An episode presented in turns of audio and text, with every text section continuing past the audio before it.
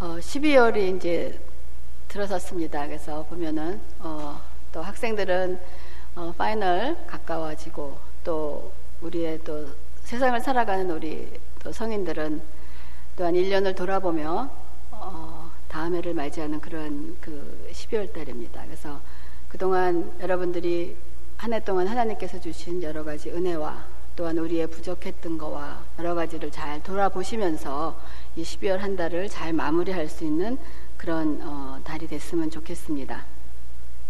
그래서 오늘은 어, 오늘부터는 요한복음에 나타난 표적 일곱 가지라는 말씀을 가지고 여러분과 함께 요한복음에 있는 말씀을 나누고자 합니다. 먼저 그 요한복음의 그 기록의 목적은 그 복음서에 기록되어 있는 근거로 한다면 요한복음 20장 31절에 오직 이것을 기록함은 너희로 예수께서 하나님의 아들 그리스도이심을 믿게 하려 하며 또 너희로 믿고 그 이름을 힘입어 생명을 얻게 하려 함이라 하고 그 저자는 분명하게 말씀을 하고 있습니다.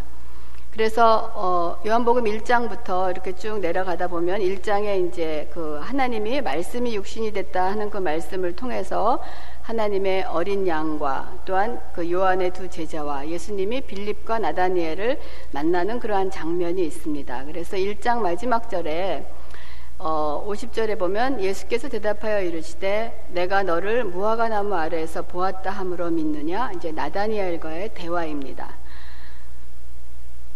이보다 더 큰 일을 내가 네가 보리라. 또 이르시되 진실로 진실로 너희에게 이르노니 하늘이 열리고 하나님의 사자들의 인자 위에 오르락 내리락 하는 것을 보니라 하시니라라고 말씀을 하시고 난 다음에 2장부터 요한이 예수님의 그 표적의 일곱 가지를 지금 그 소개를 하고 있습니다. 그래서 여기에 나타나는 그 이 요한이 쓴 용어는 기적이나 이적이라는 단어보다는 표적이라는 단어를 쓰고 있습니다. 기적과 이적은 어, 하나님의 이 능력을 세상에 나타내는 어떠한 특별한 현상의 전반을 나타내는 말이라 하면은 표적이라 하는 말은 이를 대하는 사람들의 마음 속에 믿음이 생겨나기를 바라는 어떠한 구체적인 의도를 담고 있다는 것입니다. 그래서 이 예수님의 행하신 이 표적이 보고 믿는 사람이 생기기도 하지만은 또한 반대로 믿지 않을 뿐 아니라 이로 인해서 예수를 핍박하는 무리도 생기는 것을 우리가 요한복음을 통해서 알 수가 있습니다. 그래서 요한복음은 어, 예수님께서 행하신 이 모든 표적을 다 기록하지 않아도 그거를 다 기록한다 그러면 종이가 모자랄 거라고 얘기를 할 정도로 예수님이 그 많은 표적을 행하셨음에도 불구하고 요한은 그것에서 일곱 가지의 표적을 뽑아서 요한복음에 기록을 하고 있는 것입니다. 그래서 예수님께서 행하신 이 표적의 목적은 우리에게 믿음을 갖게 하기 위한 것이 가장 큰 목적이라고 말씀을 하고 있습니다. 왜냐하면 그 요한복음에 기록된 목적이 앞에서 말씀드린 것처럼 우리로 예수께서 하나님의 아들 그리스도이심을 믿게 하려 하며 또 너희로 믿고 그 이름을 힘입어 생명을 얻게 하려는데 목적이 있기 때문입니다. 그래서 이 일곱 가지의 그 표적을 일단 간단히 살펴보면 그 왜그 그 많은 표적 중에서 요한이 그 일곱 가지를 딱 뽑았을까? 여러분들도 어떠한 과정 중에서 많은 것 중에서 어떠한 중요한 것을 나타내기 위해서 대표를 뽑는다 그러면 아마 그 예수님의 어떠한 그 이 성격과 중요하다고 생각하는 것을 뽑을 거예요. 그것처럼 요한이 뽑은 일곱 가지의 표적을 보면 첫 번째는 오늘 우리가 다룰 가나 혼인잔치에서 있는 물이 포도주로 변하는 사건입니다. 그것은 물이 포도주를 변하는 사건은 어떠한 것을 그러면 이렇게 우리의 그 본질, 이 본질의 변화를 가르쳐 주는 거. 어떻게 물이 포도주를 물과 포도주는 같을 수 있는 것이 아닌 거예요. 그래서 어떤 본질의 변화를 그 나타내 주는 표적이며 또한 두 번째 왕의 신하의 아들을 고치시는 것은 공간을 초월하는 어떠한 예수님의 어떠한 그 표적을 우리에게 보여주고 있는 것입니다. 또한 38년 된 병자를 고치시는 것은 시간의 초월, 그러니까 공간도 초월하시고 시간도 초월하시는 어떠한 예수님의 능력을 우리에게 보여주시는 거고, 오병이어의 사건을 보여주실 때는 어떠한 양, 오병이어의 작은 거였지만은 하나님의 나라는 그러한 양이 풍성하고 너희들이 생각할 수 없는 어떠한 그런 풍성함을 보여주시는 그러한 것을 보여주신 거며, 또한 무리를 거르시는 사건은 자연의 법칙을 오버를 하신 자연의 법칙을 다스리시는 그러한 하나님의 그 권능을 보여주시며 또한 나면서부터 소경인자를 고치신 것은 죄의 해결과 그 불행의 해결의 근원이 되는 모든 것을 해결해 하시는 그러한 그 권능의 범위를 보여주시고 또한 나사로를 살리시는 사건은 우리의 죽음을 해결하는 그러한 하나님의 권능을 보여주시는 이 일곱 가지의 표적을 통해서 예수님이 어떠한 분이신가, 하나님이 하시는 일을 어떠하신가를 우리가 믿음으로 알 수 있게 인도하고 있는 것입니다. 그래서 앞으로 이 일곱 가지 표적 을 다루면서 그 일곱 가지 표적 사이사이에 나오는 사건들을 여러분과 함께 다루어 가면서 어, 살펴보기로 하겠습니다. 그래서 오늘 보여주는 이 첫 번째 예수님께서 보여주신 표적, 가나 혼인잔치에서 일어났던 물이 포도주로 변한 사건입니다. 그 유대인의 결혼식 그 관례에서 이 포도주는 굉장히 중요한 역할을 하고 있어요. 근데 이 포도주가 모자란다는 거예요. 그 모자란다는 것은 혼인잔치에 많은 손님을 추승해 놓고 그러한 그 포도주가 모자라는 것은 커다란 위기 상황이며 또한 포도주가 모자란다는 것은 어떤 기쁨을 상실하는 그러한 상태가 된 것입니다. 그래서 이러한 아마 예수님과 예수님의 어머니와 예수님의 제자들이 아마 이 갈릴리 가나에 있는 그 어떤 아는 사람이었을 거예요. 거기 홀리의 잔치에 참석을 했는데 잔치를 베풀다 보니까 포도주가 떨어진 거예요. 그래서 주인의 그 잔치를 입장, 베푼 입장에서는 커다란 문제와 위기의 상황이 떨어진 것입니다.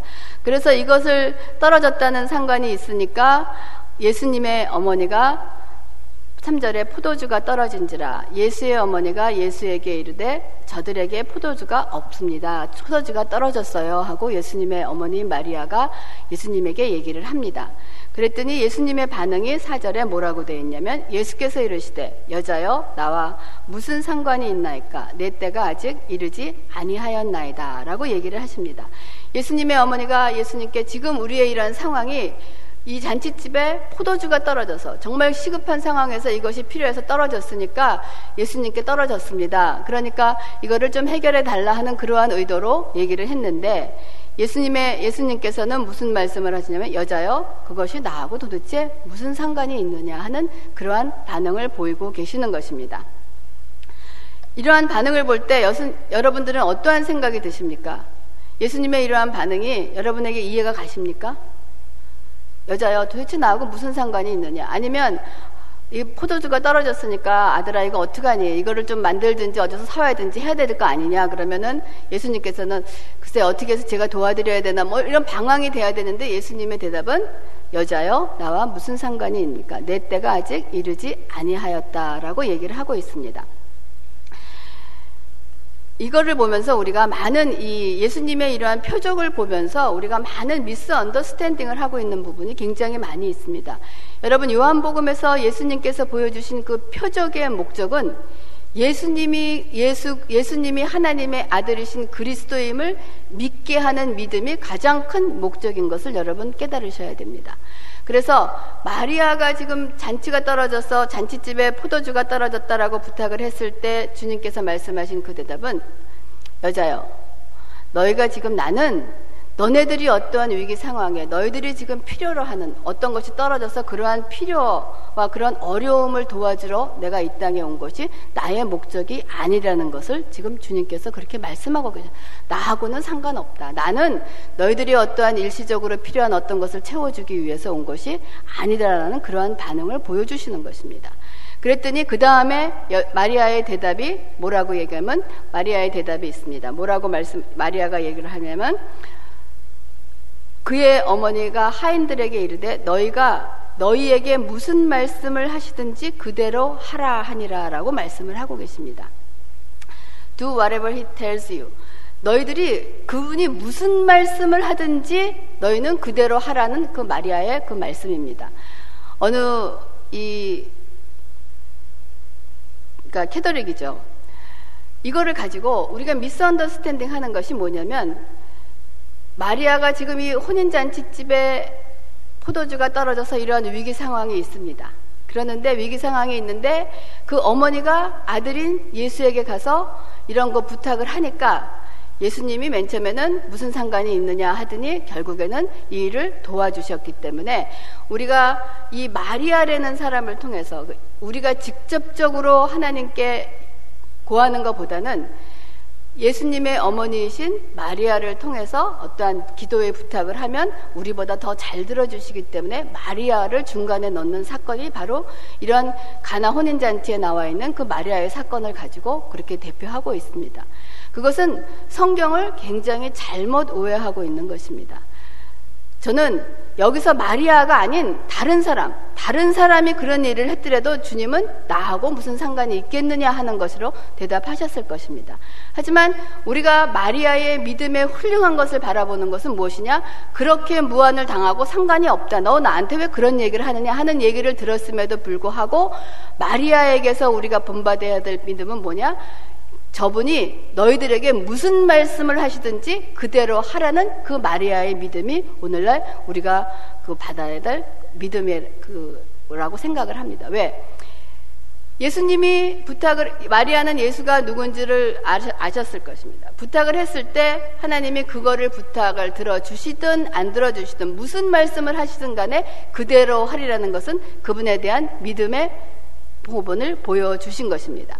그래서 마리아는 우리의 필요에서 우리의 필요에서 필요에 따라서 한 것이 아니고 우리의 관심을 포도주가 필요하다는 것이 아닌 것을 우리의 관심을 어디로 돌려내면 그것을 행하시는 하나님이 누구신가인 것을 그 방향으로 바꾸는 것이 바로 이 물이 포도주로 바뀌는 그러한 사건입니다.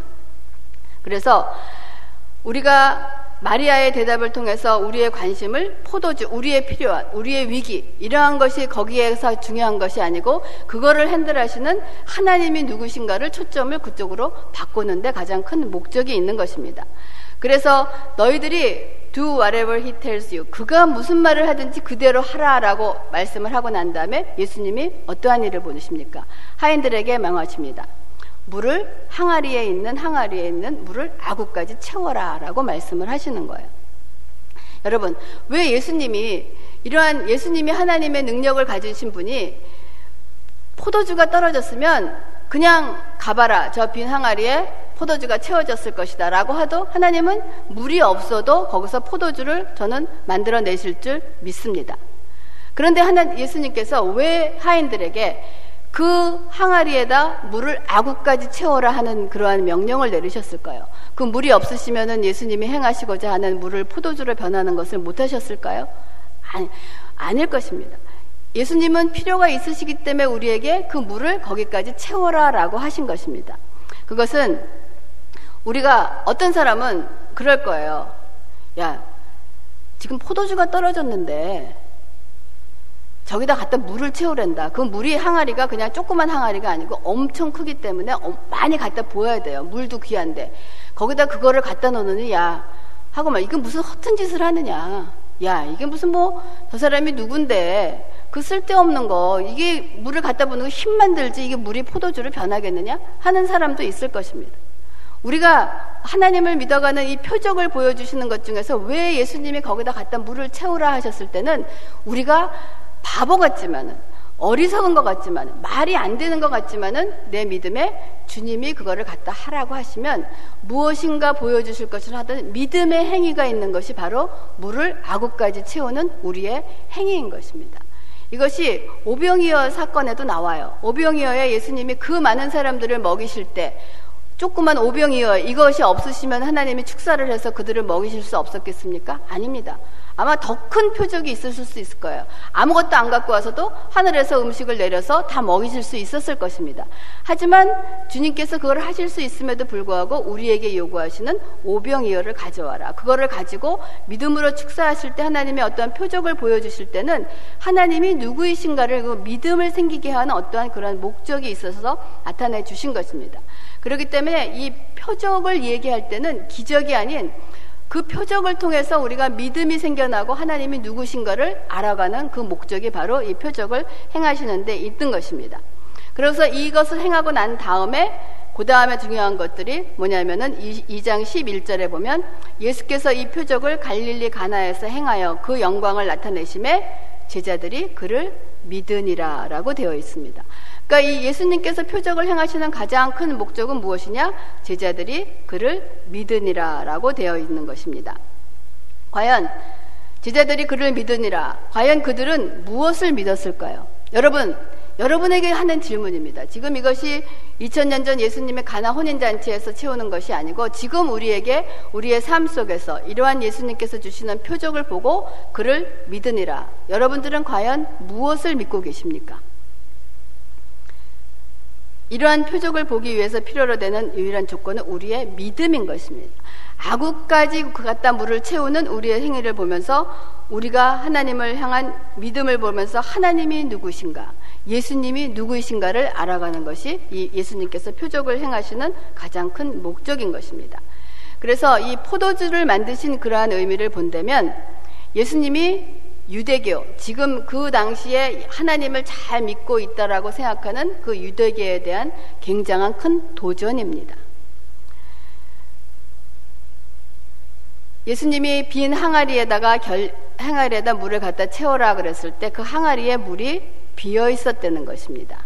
근데 유대인들의 그 장로의 유전을 보면 그 항아리는 비어 있으면 안 됩니다. 물이 채워져 있어야 됩니다. 그 항아리는 어디에 쓰고 있는 것이냐면 그 장로의 유전을 따라서 유대인들이 하나님을 잘 믿고 잘 따르는 행위가 잘 따른다고 보여주면서 거기다 항아리에다 항상 물을 채워놓고 자기들의 손과 발을 씻고 자기 집을 방문하는 사람들의 손과 발을 씻어주는 그러한 결례를 행하는 데 쓰여지는 물이기 때문에 그러한 행위를 잘 하고 있고 잘 믿고 있다라고 생각하는 사람들이라면 그 항아리에 물이 채워져 있어 야 됨에도 불구하고 그 항아리는 비어 있다는 것은 너희들은 겉으로 보기에는 잘 믿는다고 하지만은 봐라 속은 다 비어 있고 아무것도 아니라는 것을 보여주시는 것입니다.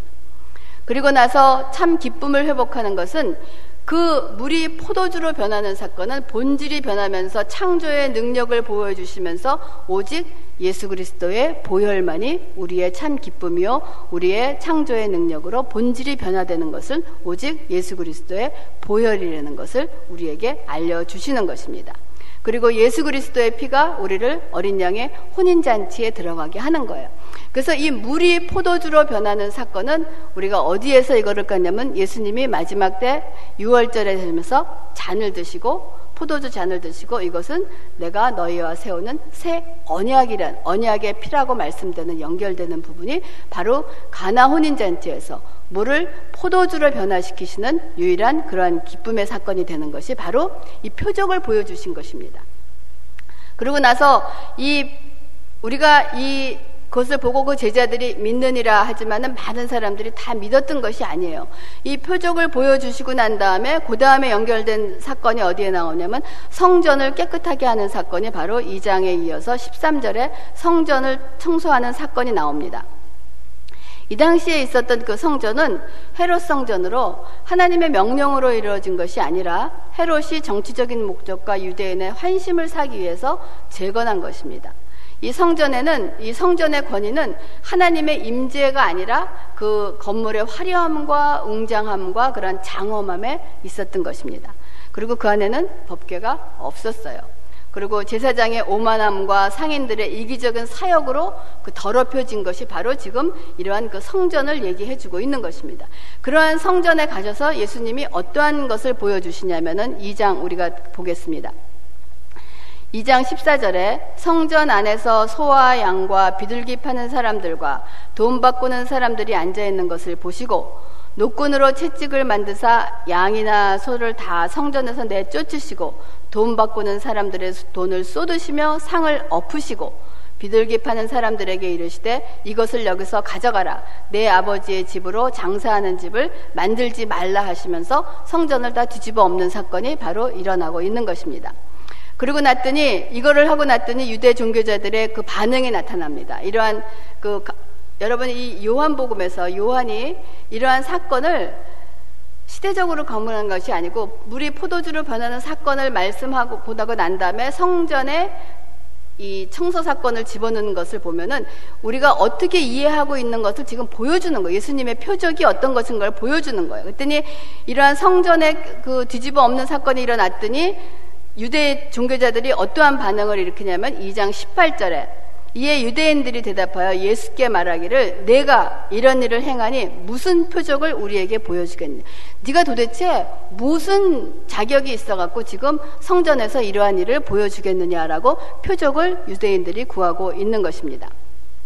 그랬더니 예수님께서 그 표적에 대한 대답을 2장 19절에 말씀을 하십니다. 예수께서 대답하여 이르시되 너희가 이 성전을 헐라 내가 사흘 동안에 일으키리라. 20절에 유대인들이 이르되 이 성전은 46년 동안을 지었건을 내가 3일 동안에 일으키겠느냐. 그러나 예수는 성전된 자기 육체를 가리켜 말씀하신 것이니라. 죽은 자 가운데서 살아나신 후에야 제자들이 이 말씀하신 것을 기억하고 성경과 예수께서 하신 말씀을 어떻게 했더라? 믿었더라 라고 얘기하시는 거예요. 그 성전의 그 청소와 성전을 뒤엎으신 그 사건을 볼 때 예수님께서 유대인들이 너희들이 지금 믿고 있는 그 성전에 대한 개념을 완전히 뒤엎으시는 사건이란 말이야. 그래서 너희가 어떤 표적을 보이라라고 그랬더니 이 성전을 너희가 헐라 내가 사흘 동안 다시 일으키리라라고 말씀을 하고 계시는 것입니다. 이 성전은 유대인들이 생각하고 있었던 성전은 그 눈에 보이는 성전이었지만은 이제 주님이 우리에게 주시는 새로운 성전의 개념은 무엇이냐? 바로 예수님의 몸이 성전이며 예수 그리스도를 믿음으로 고백한 우리들이 바로 그 성전임을 예수님께서 지금 말씀하고 계시는 것입니다. 그러나 이들은 아무도 이해를 하지 못했던 거예요. 저거를 헐고 사흘 만에 내가 세우리라 그랬더니 뭐라 그럽니까? 저거를 46년 동안이나 만들고 있었는데 아직도 성전이 완성이 안 되는데 어떻게 저자가 3일 동안 이해를 못하고 있는 예수님이 주시는 그 표적을 보면서 예수님의 그 뜻을 헤아리지 못하고 있는 것이 바로 지금 유대인들이 믿고 있는 그런 것입니다. 아마 오늘날에도 우리의 예수를 믿으면서 예수님을 이렇게 이해하고 이해하지 못하는 사건이 비일비재하게 많이 일어날 고 있을 것입니다. 그래서 예수님이 물이 포도주로 변하는 사건은 너희들의 어떠한 삶 속에서 우리가 결혼식 잔치에서 포도주가 떴다는 것은 커다란 위기입니다. 우리의 삶 속에서 커다란 위기요, 우리에게 어떠한 필요성이 있지만은 주님이 그러한 물을 포도주로 변화시키는 사건은 내가 너희들의 삶 속에서 물론 우리의 삶 속에서도 중요하지만 그것을 해결하기 오신 것이 아니고 내가 너희들의 본질인 그 생명의 다시 태어남이 무엇인가를 보여주시기 위해서 가나 혼인잔치의 표적을 우리에게 말씀해주고 계신 것입니다. 그래서 그 표적을 보여주시고 성전을 허는 사건이 일어나고 난 다음에 그 다음에 예수님의 물이 포도주를 변한 사건을 이것을 더 강화시키기 위해서 우리에게 더욱더 중요한 그 이해를 시키기 위해서 나오는 것이 무엇이냐? 3장에 바로 니고데모의 사건이 이어지는 것입니다. 니고데모는 예수님과 첫 번째 강화로 나타나서 예수님과 니고데모의 대화가 3장 1절부터 21절로 이어지고 있는 것입니다. 사람의 믿음에는 어떠한 종류가 있냐면은 하나님이 주시는 믿음이 있습니다. 우리는 이 믿음으로 믿어야 됩니다. 그러나 또 때로는 우리가 어떠한 일시적인 믿음으로 그 따르는 나의 신념과 그런 행위가 있다는 거예요.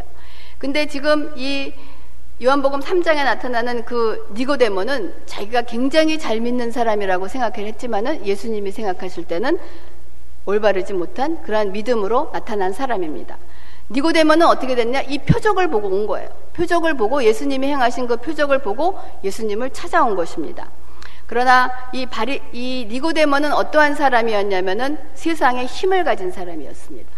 또한 바리새인들이었어요. 바리새인이라는 것이 613개 그 조항이 있는데 그걸 아주 목숨 걸고 그냥 그 하나님의 그 율법을 잘 지키는 사람이에요. 또한 부자였고 또한 관원이었고 어떠한 통치자였고 그 산헤드린의 공회 회원이었고 또한 학자였고 또한 한편으로는 예수님을 랍비라고 칭하는 어떠한 겸손함을 보이는 그러한 사람. 그러니까 즉 다시 말하면 모든 부와 명예와 인격을 갖춘 자가 바로 니고데모였습니다. 정말 하나님을 잘 믿는 사람 같은 그런 사람이 예수님을 찾아오고 있습니다. 그러나 예수님은 그를 향하여 뭐라고 말씀하시냐? 이 사람은 밤에 속한 자라라고 표현을 하고 계십니다. 밤이라는 것은 영적으로 어두움에 속해 있는 자라고 말씀을 하시는 것입니다. 세상적인 것이 빛이 될 수 없으면 니고데모의 영적 상태가 바로 밤이라라고 말씀을 하고 있는 것입니다. 그래서 니고데모가 예수님에 대한 고백을 3장 2절에 뭐라고 얘기하냐면 그가 밤에 예수께 와서 이르되 라비어 우리가 당신은 하나님께로부터 오신 선생인 줄 아나이다. 하나님이 함께 하시지 아니하시면 당신이 행하시는 이 표적을 아무도 할 수 없습니다 라고 대답을 합니다. 이러한 올바른 지식이 올바른 지식이 올바른 믿음이 될 수 없다는 것을 지금 우리가 니고데모를 통해서 알 수가 있는 것입니다. 만약에 올바른 그러한 대답에 의해서 예수님께서 그 얘기를 하셨을 때, 야, 네가 참 잘 알고 있구나. 라고 대답을 하셨으면 좋겠는데 예수님의 대답이 어떻게 되는지 아십니까? 3절에 예수께서 대답하여 이르시되 진실로 진실로 내게 이르노니 사람이 거듭나지 아니하면 하나님의 나라를 볼 수 없느니라. 니고데모의 고백과 예수님의 질문은 아주 떨어져 있는 상반되어 있는 아주 알 수 없는 그러한 대답을 하고 있는 거예요. 예수님은 네가 그렇게 고백을 하지만 너는 바른 믿음을 갖고 있는 거 아니야. 네가 거듭났다고 하늘나라에 갈 수 있다라고 했지만 너는 얘기할 때 진실로 진실로 명하노니 네가 거듭나지 않으면 하나님의 나라를 볼 수 없다라는 것을 얘기하고 있는 것입니다. 네가 하나님 나라에 합당 합당하다고 생각했던 니고데모야, 넌 아니다. 네가 생각했던 할례라든지 제사라든지 선행이라든지 지금 니고데모가 갖고 있던 모든 것들이 무너지는 순간이 3장 3절에 예수님께서 진실로 너에게 이르노니 사람이 거듭나지 아니하면 하나님의 나라를 볼 수 없다라는 질문으로 니고데모의 고백을 통해서 예수님이 질문을 대답을 하고 계시는 것입니다. 그 다음에 이어서는 다음 시간에 계속하겠습니다. 그래서 물이 포도주로 변하는 이 사건은 예수님의 지금 일곱 가지의 표적을 주시는 분은 그 표적을 통해서 예수님을 믿게 하시는 믿음의 본질이라는 것을 우리가 잊지 말아야 되는. 그래서 물이 포도주로 변한 사건은 하나님께서 우리가 거듭나지 아니하면 우리가 본질적으로 달라지지 아니하면 너희가 하늘나라가 들어갈 수 없다는 니고데모의 사건을 통해서 물이 포도주로 변하는 사건이 무엇인가를 계속해서 말씀해주고 계시는 것입니다. 그래서 다음 시간에 계이어서 우리가 니고데모의 사건이 일어나고 난 다음에 그 다음에 어떠한 사건이 일어나냐면은 세례 요한의 사건이 일어나고 있습니다. 그 다음에 나오는 것이 사장의 사마리아 여인과 사건이 나오고 있는 거예서 이 물이 포도주로 변하는 사건이 그냥 그것으로 끝나는 것이 아니고 성전 청소와 성전의 청결함과 그 다음에 이어지는 니고데모의 거듭남의 사건과 그 다음에 사마리아 여인이 거듭나는 사건으로 연결되는 것이 바로 물이 포도주로 변하는 사건의 그 표적을 이러한 것으로 연결된다라고 요한은 이러한 구성을 통해서 복음서를 기록을 하고 있는 것입 그래서 다음 시간에는 니고데모와 계속해서 사마리아의 여인을 이어가면서 물이 포도주로 변한 사건을 여러분과 함께 나누겠습니다. 기도하겠습니다.